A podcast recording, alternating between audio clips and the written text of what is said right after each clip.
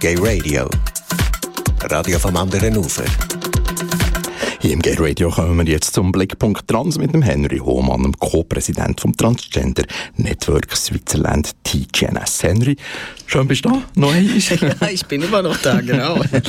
wir starten international mit einem Blick in die USA. Da waren Wahlen. Ja, also ich muss sagen, dass der heutige Blickpunkt Trans äh, sozusagen äh, fast 100 Prozent positiv ist. Also wirklich nur tolle Meldungen und das fängt gleich mit den USA an.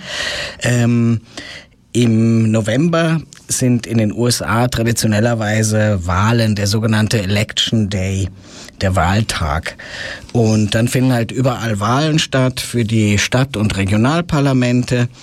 Ähm, und für, also dieses Jahr ist das eben was ganz Besonderes, also aus Transsicht. Ähm, denn noch nie gab es so viel Zustimmung für Trans-Kandidatinnen. Allein acht Personen sind mir jetzt bekannt, vielleicht sind es sogar noch mehr, ähm, sind offen trans und jetzt gewählt worden. Eine weitere Person ist eine intersexuelle Person, das muss man auch erwähnen. Ähm, von diesen acht Personen möchte ich gern zwei rauspicken, weil ähm, das besonders interessant wichtig ist. Zum einen Andrea Jenkins, die wurde in den Stadtrat von Minneapolis gewählt und ist die erste schwarze Transfrau in einem solchen Amt. Sie ist aber nicht die erste schwarze Transfrau überhaupt in der Politik oder in der hm, Bundes, also Bundes- oder Regionalpolitik in den USA, denn bereits in den 90er Jahren gab es Althea Garrison, die saß im Repräsentantenhaus von Massachusetts. Ähm, das Interessante daran ist, äh, sie ähm, als sie gewählt wurde, wusste niemand, dass sie trans ist. Sie ist danach von einem Journalisten geoutet worden, wirklich zwangsgeoutet worden. Und das war dann schon quasi das Ende von ihrer politischen Karriere. Sie ist danach nicht wiedergewählt worden. Aber die eigentliche Sensation vom diesjährigen Wahltag äh, ist die Wahl von Danica Röhm oder Rom. Ähm, das ist die erste Transfrau im Abgeordnetenhaus von Virginia. Ähm, das ist deshalb so toll und wirklich auch pikant, weil ihr unmittelbarer Konkurrent äh, der Republikaner Robert Marshall war, der sich äh, Stolz immer selbst als oberster Schwulenhasser der USA äh, bezeichnet hat. Ähm, also zumindest in Virginia kann man das ähm, so sagen. Er gilt also als einer der homophobsten Politiker überhaupt in den USA und kämpft seit Jahren gegen die Rechte von äh, sexuellen und geschlechtlichen Minderheiten. Ähm, also er wäre zum Beispiel extrem gegen die Öffnung der Ehe. Die hat er als Vorstufe zur Legalisierung von sexuellem Kindesmissbrauch bezeichnet. Ähm, und er hat es zum Beispiel in Virginia durchgesetzt, dass äh, Transmenschen nur die Toiletten benutzen dürfen, die sozusagen ihrem Geschlecht entsprechen, was auf der Geburtsurkunde steht. Ähm, und er hat auch eine, äh, eine Bill, ein Gesetz äh, durchgesetzt, dass wenn es Transkinder oder Jugendliche an der Schule gibt, dass diese dass das offenbart werden muss und dass die Eltern der anderen Kinder das wissen müssen. Also ziemlich furchtbarer Typ und umso ähm, beglückender oder äh, man, man liest es mit einer gewissen Genugtuung, dass die Wählerinnen sich davon nicht haben beirren lassen, von, von seinem Populismus in diesen Gebieten, ähm, sondern Danica gewählt haben. Und die hat übrigens äh, nicht mit LGBT-Themen gepunktet in ihrem Wahlkampf, sondern mit Sachthemen wie ähm, Verkehr, Arbeitswelt oder Schule und ähm, ist natürlich von der Community sehr unterstützt worden, aber ähm, sie hat eben auch deutlich äh, von Seiten der Nicht-LGBT-Community her Stimmen bekommen mit über 55 Prozent, also eine klare und deutliche Wahl für sie. Wenn man im Internet irgendwo in einem Online-Shop etwas bestellt, muss man sich immer entscheiden, ob man jetzt mit Herr oder Frau angesprochen wird. Das ist, wie wir wissen, nicht mehr ganz so zeitgemäß und Deutschland wird das jetzt ändern. Ja, es hat letzte Woche ein sensationelles, also wirklich sensationelles Urteil des äh, Bundesverfassungsgerichts in Deutschland gegeben. Ähm, das hat erstmal noch gar nichts mit dem Ankreuzen vom Geschlecht zu tun. Das kann man nämlich auch wirklich überall, fast überall weglassen, sondern es hat wirklich mit dem Eintrag in die Geburtsurkunde zu tun und mit den offiziellen Eintragen des Geschlechts. Also das Bundesverfassungsgericht hat mit diesem Urteil ähm, das auf die Klage einer intersexuellen transsexuellen Personen zurückgeht, festgestellt, dass es eigentlich im deutschen Recht mehr geben muss als Männer und Frauen. Ähm, also diese rein binäre Betrachtung der beiden Geschlechter ist eigentlich nicht gültig, denn sie leugnet die Realität, dass es intergeschlechtliche Menschen gibt und in Klammern, auch wenn Sie es nicht deutlich gesagt haben, auch nicht binäre Transmenschen. Ähm, das heißt, Deutschland anerkennt ein weiteres Geschlecht außer Mann und Frau, ein sogenanntes drittes Geschlecht, eine dritte Option, wie die Personen sich persönlich bezeichnen. Das ist was anderes, sondern es geht einfach darum, es gibt weitere Geschlechter und die werden unter der Option drittes Geschlecht zusammengefasst, mehr als nur Mann und Frau. Ähm, es ist bis jetzt immer so gewesen, dass intersexuelle Menschen sich dem einen oder dem anderen Geschlecht zuordnen mussten. Die Klage ging jetzt eben dahingehend, dass diese intersexuelle Person gesagt hat, weder Mann noch Frau trifft auf mich zu, ich bin etwas anderes, ich bin etwas eigenes und das möchte ich vom Staat anerkannt haben. Und dieser Beschluss, der ist jetzt wirklich äh, deshalb, also einfach wirklich außerordentlich äh, spektakulär, bahnbrechend und wirklich auch bewusstseinsändernd, denn ähm, der Beschluss stellt fest, ähm, dass diese Binarität, die wir im Recht immer annehmen, so nicht mehr existent sein darf. Ähm, dass es also ein weiteres Geschlecht gibt, das eine positive Bezeichnung braucht. In Deutschland gibt es ja schon seit einigen Jahren die Möglichkeit, wenn ein intersexuelles Kind geboren wird, den Geschlechtseintrag frei zu, zu lassen. Das bedeutet aber quasi eine negative Geschlechtszuweisung, nämlich gar kein Geschlecht zu haben. Aber es geht ja darum, ein positives Geschlecht diesen Personen zuzugestehen. Und das äh, sozusagen umzusetzen, dass es ein weiteres Geschlecht gibt, das äh, wirbelt natürlich die ganze Rechtsordnung durcheinander und ähm, äh, muss natürlich jetzt umgesetzt werden. Also ähm, die politischen Gremien haben jetzt ein Jahr Zeit, das zu durchdenken und einen Lösungsvorschlag zu erstellen. Aber das Urteil des Bundesverfassungsgerichts geht eben sehr weit und schließt sehr viel ein und ähm, äh, also ist, als ich das gelesen habe, ist es mir wirklich kalt den Rücken runtergelaufen, weil das eröffnet Möglichkeiten, an die man jetzt vielleicht noch gar nicht denkt. Also die, die Auswirkungen sind wirklich noch gar nicht so durchschaubar. Äh, man muss das Personenstandsgesetz ändern und viele, alle Register, wo zwischen männlich und weiblich geschieden wird ähm, und so weiter und so weiter. Also die Ehe für alle äh, muss jetzt wirklich Ehe für alle im wahrsten Sinne des Wortes heißen, denn in der bisherigen äh, Formulierung hieß es, äh, dass Männer Männer und Frauen Frauen heiraten können, aber Intersexuelle sozusagen waren da gar nicht mitgedacht. Auch das müsste vielleicht angepasst werden. Also ähm, es hat unglaublich viele Auswirkungen und ähm, die Frage ist auch, ja, könnte man das nicht in die Schweiz übernehmen? Also wie äh, wie sieht das aus? Das hat äh, zum Beispiel ein Artikel in, auf Watson gefragt und ähm, das Bundesamt für Justiz hat darauf bereits reagiert und hat gesagt, ja, aber die Geschlechterordnung, die sei ja so tief kulturell verankert in der Schweiz, das könnte man nicht so schnell ändern. Ich glaube, dass sie in Deutschland genauso tief verankert ist, aber äh, die Schweiz hat eben ein solches Gremium wie das Bundesverfassungsgericht nicht und insofern gibt es keine Möglichkeit, das jetzt mal sozusagen so vor die Nase zu setzen, zumal das im politischen System auch anders funktioniert. Aber ich denke, es wird Auswirkungen haben auf das Denken der Leute, oder das Mitbedenken, dass es mehr gibt als nur Männer und Frauen, auch wenn es einen Bodensatz von Menschen gibt, für die das also eine sehr schwierige Überlegung sein wird. Und damit sind wir im Blickpunkt Trans bereits in der Schweiz gelandet. Wir sollten hier in unserem Land die Menschenrechtslage von Transmenschen verbessern. Das ist quasi ein Auftrag von UNO. Das ist ein Auftrag der UNO. Ähm, die Schweiz nimmt äh, alle paar Jahre, alle vier bis fünf Jahre an einem internationalen Verfahren zur Verbesserung der Menschenrechtslage teil, wie eigentlich praktisch alle Länder. Dieses Verfahren heißt UPR-Verfahren. Äh, da ist erstmal die Frage, was ist das für ein Verfahren, worum geht's da? Ähm, das ist eine allgemeine regelmäßige Überprüfung der Menschenrechtslage, also Universal Periodic Review, UPR. Ähm, und das ist eigentlich eines der wichtigsten Instrumente oder Verfahren des UNO-Menschenrechtsrats in Genf. Ähm, also es geht darum, immer ein Update vorzunehmen, wie es um die Menschenrechte in den einzelnen Ländern steht. Äh, und äh, die gesamte Gemeinschaft der Länder, die daran teilnimmt, hat die Möglichkeit, dem Land, was gerade im Fokus steht, oder den Ländern Empfehlungen zu geben, konkrete Empfehlungen. Zurzeit wird die Schweiz überprüft. Das war letzte Woche am 9. November.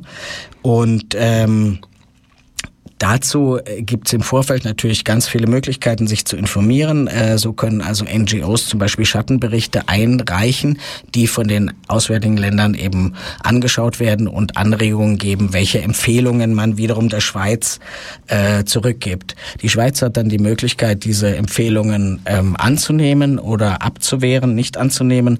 Wenn sie angenommen werden, müssen sie dann innerhalb einer bestimmten Frist auch auf nationaler Ebene umgesetzt werden. Ähm, das Spannende ist jetzt, ähm, dass äh, erstmals in diesem Verfahren, also die Schweiz ist jetzt zum dritten Mal dabei, ähm, ganz viele Empfehlungen zu Transrechten eingegangen sind. Das heißt, dass die anderen Länder feststellen, dass es da offenbar einen gewissen Bedarf und eine und viele Lücken in der Schweiz gibt. Also ähm, Vorschläge oder Empfehlungen waren zum Beispiel, also neben den viel größeren Themen Rassismus zum Beispiel und Migration, aber eben auch Transrechte Vorschläge waren, ähm, dass Behörden zur Transthematik äh, besser geschult werden müssen, dass die Schulen sensibilisiert werden müssen äh, zum, zum Transthema. Äh, es wird wie in jeder äh, Überprüfung bis jetzt ein allgemeines Diskriminierungsrecht gefordert in der Schweiz. Und äh, die Niederlande haben vorgeschlagen, und das ist besonders interessant für uns, dass der Bund einen Aktionsplan haben müsse ähm, zur Vermeidung von Diskriminierung aufgrund der Geschlechtsidentität. Also dass es wirklich nicht punktuell mal hier und mal dort geholfen werden muss, sondern dass man wirklich sozusagen flächendeckend überlegen muss, wo liegt die Menschenrechtssituation von Transmenschen in der Schweiz im Argen. Und das ist natürlich, äh, das wäre toll, wenn das angenommen würde. Ich bin mir da nicht so sicher, ob das klappt, aber ähm, es war bislang so, dass die Schweiz im Bereich LGBTI-Rechte praktisch keine Empfehlung angenommen hat. Aber es ist wichtig, dass wir darüber reden und dass andere Länder halt genau hingucken, wo die Lücken äh, in der Menschenrechtssituation der Schweiz liegen. Und dafür ist dieses Verfahren eben sehr wichtig und dass man darüber berichtet und darüber spricht. Aber pro Aktionsplan in Zürich ist ein Postulat im Parlament eingereicht worden für mehr Transrecht. Das geht ja, in die genau. richtige Richtung. Das ist, das ist wirklich super. Also im Zürcher Gemeinderat wurde gerade ein Postulat eingereicht uh, unter der Federführung der AL, ähm, in der eben der Stadtrat aufgefordert wird, zu prüfen, im äh, Zitat, wie in Zusammenarbeit mit Transorganisationen ein umfassender Aktionsplan zur Gleichstellung und Sicherung der Grundrechte von Transpersonen erarbeitet und umgesetzt werden kann. Und das Postulat wird interessanterweise mitgetragen von den Fraktionen, also nicht nur der SP und der AL, sondern der Grünen und der CVP. Ähm, ja, worum geht's da jetzt? Ähm, ich versuche ja immer wieder zu schildern, welche Probleme Transmenschen so in den verschiedenen Bereichen des täglichen Lebens haben. Also es geht von falscher Anrede, unpassende Toiletten oder ungewollte Outings.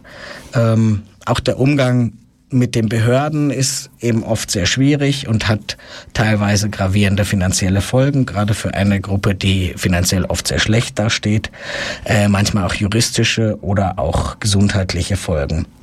Und wie eben schon bei diesem UPR-Verfahren erwähnt, schlagen internationale Menschenrechtsorganisationen immer wieder vor, dass man ähm, ja eben solche umfassenden Aktionspläne erstellen solle, um ähm, flächendeckend äh, herauszufinden, wie und wo man Transmenschen helfen kann, statt eben punktuell irgendwie was zu machen, hier und da zu flicken oder was zu ändern. Sondern es müssen alle Bereiche des Lebens durchdacht werden. Und ähm, all diese Probleme, die es woanders gibt, gibt es natürlich in der Schweiz auch. Äh, und daher erfordern diese, die Unterzeichnerinnen des Postulats, dass äh, unter Leitung der Fachstelle für Gleichstellung in Zürich ähm, und in Zusammenarbeit mit der Zivilgesellschaft, wie es immer so schön heißt, und insbesondere mit Transorganisationen ähm, ein solcher Aktionsplan erarbeitet werden soll. Ähm, wir sind natürlich sehr dankbar den Initiantinnen, die das äh, auf den Weg gebracht haben, denn die nehmen im Grunde ja auf Gemeindeebene das voraus, was ich jetzt für, was ich mir vom Bund wünschen würde. Ähm, und wir können einfach nur hoffen, ähm, dass das Postulat durchkommt, angenommen wird und dass sich da wirklich was ändert. Und das wäre natürlich sensationell, wenn Zürich damit beginnen würde. Die Politgruppe von der HAB hat das einer Stadträtin von Bern gesteckt. Wäre das nicht eine gute Idee, dass auch in der Stadt Bern so ein Postulat würde eingereicht werden? Die Antwort war mehr, wir haben das schon hier in Bern, nämlich mit der Erweiterung von der Fachstelle von Mann und Frau auf LGBTA. Hat aber Zürich schon lange. Ist ja, ja. hier nicht ganz Nein, richtig. ist aber nicht oder? dasselbe, weil die Fachstelle für Gleichstellung natürlich Gleichstellung für Mitarbeitende der Stadt Bern ist und nicht für alle Mitbewohner der, der Stadt so. Natürlich können die Aktionen machen und Sensibilisierungsmaßnahmen, wo die Bevölkerung einbezogen wird, aber eigentlich ist die Gleichstellungsstelle für Leute, die in der Stadt an der Stadt, für die Stadt arbeiten gedacht. Und insofern ist es noch nicht so dieser ganz flächendeckende Aktionsplan, wie ich ihn mir vorstelle. Die Uni Bern soll inoffiziell Namensänderung prüfen. Ja, und das soll sie bitte unbedingt und bald. Also die Berner Studierendenschaft hat in ihrer Studizithik einen Artikel äh, verfasst oder äh, publiziert, äh, wo geschildert wird, was das eigentlich bedeutet, an einer Uni zu studieren, speziell an der Uni Bern, ähm, wenn man als Transperson seine Transition während des Studiums macht. Ähm, und dass das halt äh, im Moment unmöglich ist, über die Uni ähm, vor der offiziellen Namens- und Personenstandsänderung ähm, das im Rahmen der Uni machen zu können. Also Worum geht's da? Also die Studierendenschaft hat festgestellt, dass es also mindestens 85 Transpersonen an der Uni gibt und ähm, die würden eigentlich alle gerne über die Administration der Uni ähm, eine neue Legi bekommen, also ganz unkompliziert vor dem offiziellen Verfahren und zum Beispiel eine neue E-Mail-Adresse auf ihren jetzt richtigen neuen Namen, ähm, weil das Problem ist, dass alle Studierenden mit einer Mailadresse, und die besteht aus Vornamen und Nachnamen, registriert sind. Und auf der Legi steht auch ein Geschlecht sogar. Ähm, und überall, wo man das vorzeigen muss oder wo man sich anmelden muss, um sich für Kurse einzuschreiben, um Unterlagen herunterzuladen, um an einem Seminar teilzunehmen, immer steht auf den Listen der vollständige Name, der ja falsch ist, den man nicht ändern kann. Das heißt, man wird immer geoutet. Man muss sich immer wieder erklären, dass man doch der Herr so wie noch ist und nicht die Frau, so wie noch, wie das dummerweise in der Liste steht. Äh, und ähm, anderen Studierenden wird der alte Name bekannt, also eben noch schlimmer, die wissen also, dass da jemand transitioniert und das ist halt, also das sind Situationen, die oft sehr demütigend sind, ähm, die den Personen viel, viel Stress bereiten und äh, das schlägt sich letztlich auch auf den Studienleistungen nieder. Ähm, ja, und warum ist das in Bern eigentlich nicht möglich, möglich aber in, an anderen Unis schon? Zum Beispiel die Uni Luzern hat schon vor fünf Jahren eingeführt, dass man einfach auf Antrag mit einem Formular ohne irgendwelche weiteren Nachweise man all diese Sachen ändern kann. Und die Uni Bern ähm, da geht es eben nicht, aber wir wissen und wir sind eben sozusagen auch ein bisschen im Gespräch mit der Uni. Natürlich sind sie dran und erarbeiten das. Es gibt dort auch eine Gleichstellungsstelle. Ähm, aber all diese Dinge scheinen eben nicht so von heute auf morgen zu gehen. Aber ich denke jetzt, das mediale Interesse, was dieser Artikel der, der Studienzeitung, also zum Beispiel in 20 Minuten wurde es aufgegriffen, was das hervorgerufen hat, wird die Sache jetzt hoffentlich ein bisschen beschleunigen. Denn ähm, es geht einfach nicht. Die, die Uni hat irgendwo auch als staatliche Organisation den Auftrag und die Pflicht, ähm, die Transmenschen zu schützen und dann eben auch angepasste Dokumente auf unkomplizierte Weise ähm, umschreiben zu lassen. Und ähm, wir können nur hoffen, dass das jetzt eben wirklich ein bisschen beschleunigt, dass diese Sache wie ein Katalysator ist, damit es auch in Bern und auch in Basel und an vielen anderen Hochschulen sich bald unkompliziert ändern lässt. Kein Blickpunkt Trans ohne Glanz und Gloria. Transfrau als Playmate des Monats und eine Transfrau beim Bachelor. Ja, der Playboy. Das ist ja nur wirklich äh, ziemlich interessant, dass das Herrenmagazin überhaupt, der Playboy, eine Transfrau als Playmate des Monats äh, genommen hat.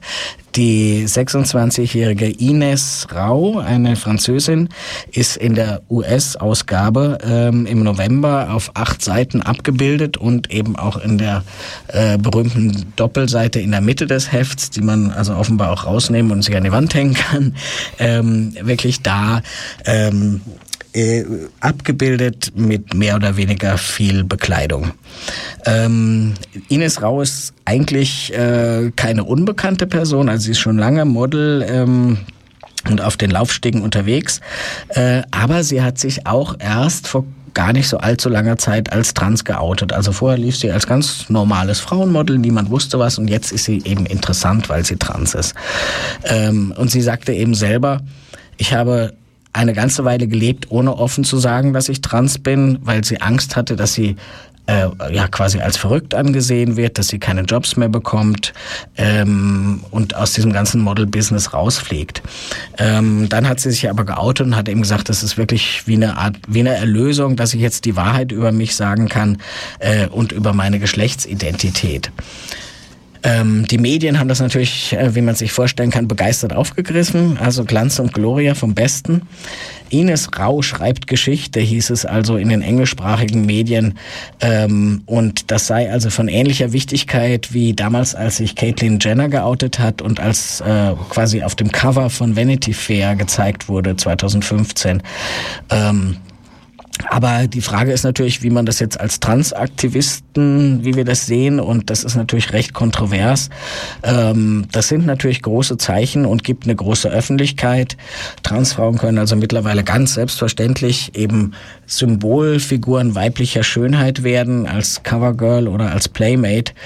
Aber ob man das jetzt wirklich gut findet und ob es für die Trans-Community etwas bringt, das ist noch, äh, noch wirklich die Frage. Also ich meine, im Grunde sind es Figuren einer Mainstream-Wodewelt, ähm, die nur dann eine Chance haben, wenn man ihnen das Transsein eigentlich nicht ansieht, absolut nicht ansieht. Also bei Ines Rau hat es ja auch keiner gewusst, bevor er sich geoutet hat. Aber erst mit dem Coming Out wurde sie als Transfrau wahrgenommen und jetzt schaut man eben, ob man irgendwelche Zeichen sieht, dass sie vielleicht äh, nicht immer so weiblich war oder wirkte, äh, wie sie jetzt als Model auftritt. Und ähm, Insofern geht es gar nicht um das Thema Diversität, wie es gerne verkauft wird äh, von den Medien und auch von den ähm, Modelfirmen, ähm, sondern sie sind eigentlich nur, so lange ist das Ganze interessant, wie die Story neu ist und natürlich, wenn diese Frauen diesen gängigen Schönheitsidealen entsprechen. Also ähm, das, dieses Transsein wird einfach vermarktet von den Firmen. Das ist natürlich ein Ding, um jetzt das, das Heft, die Auflage des Hefts zu steigern. Aber die Frauen müssen eben absolut den Gender-Stereotypen entsprechen. Und ähm, äh, makellos schön sein, aber die, die Transfrau um die Ecke, sage ich jetzt mal, oder der Transmann um die Ecke, die ein ganz normales und nicht so glamouröses Leben führen, für die bringt das wahrscheinlich gar nichts. Das zweite Beispiel, du hast schon angesprochen, eine Transfrau war jetzt im Schweizer Fernsehen beim Bachelor. Ähm, auch das hat natürlich wieder Medienwirbel gegeben in der Schweizer Presse. Ähm, die Kandidatin Dariana aus Zürich ähm, hat selbst die Teilnahme als große Herausforderung gesehen und durchaus positiv meinend, also dass, dass es halt auch das Trans-Thema in der Schweiz noch bekannter macht auf eine gute Art und Weise. Sie hat also wörtlich gesagt, es ist Zeit, dass jemand Spezielles wie ich Pep in die Sendung bringt. Ich will zeigen, dass man es auch schaffen kann, wenn man anders ist. Das ist ein toller und sehr positiver Ansatz und sie hat wirklich sehr ähm, eine sehr offene und sympathische Art und hat äh, sicher viele Sympathien gewinnen können. Trotzdem ist sie halt schon in der zweiten Runde aus der Sendung wieder rausgeflogen. Der Grund wurde nicht ganz so kommuniziert, also die beiden passen wohl nicht zusammen oder so, aber so sozusagen manchmal hat man es rausgehört, dass der Bachelor eben eine Frau sucht, mit der er vielleicht mal eine Familie gründen kann und das ist mit einer Transfrau zwar nicht unmöglich, aber auf natürlichem Wege halt im Moment noch nicht möglich. Ne? Also ich meine, Adoption würde ja ja auch offen stehen. Aber dass das so wieder ein Zeichen ist, dass sie dann halt doch nicht wirklich als richtige, echte Frau wahrgenommen wird, sondern sozusagen nur die schöne Transfrau und mit Familie, das ist dann halt doch nicht und dann steht schon fast in Klammern dahinter und was sollen die Nachbarn sagen. Also das ist so äh, wirklich schwierig. Natürlich wird mit beiden, mit dem Playmate wie auch mit der Bachelor-Kandidatin auf die Thematik aufmerksam gemacht. Aber es ist nicht die Lebensrealität von allen Transmenschen in der Schweiz. Und man muss sich wirklich fragen, jetzt auch als Aktivist oder Aktivistin, bringt das was für unsere Thematik? Bringt es was für die Diskussion rund um Trans? Oder ist es nur so ein Medienhype, der ein paar wenige hochhebt und sehr schnell wieder fallen lässt? Danke, Henry, für die spannenden Informationen aus der Transwelt. Der Henry Hohmann ist Co-Präsident vom Transgender Network Switzerland TGNS und der nächste Blickpunkt Trans geht es hier im Gay Radio am 10. Dezember wieder.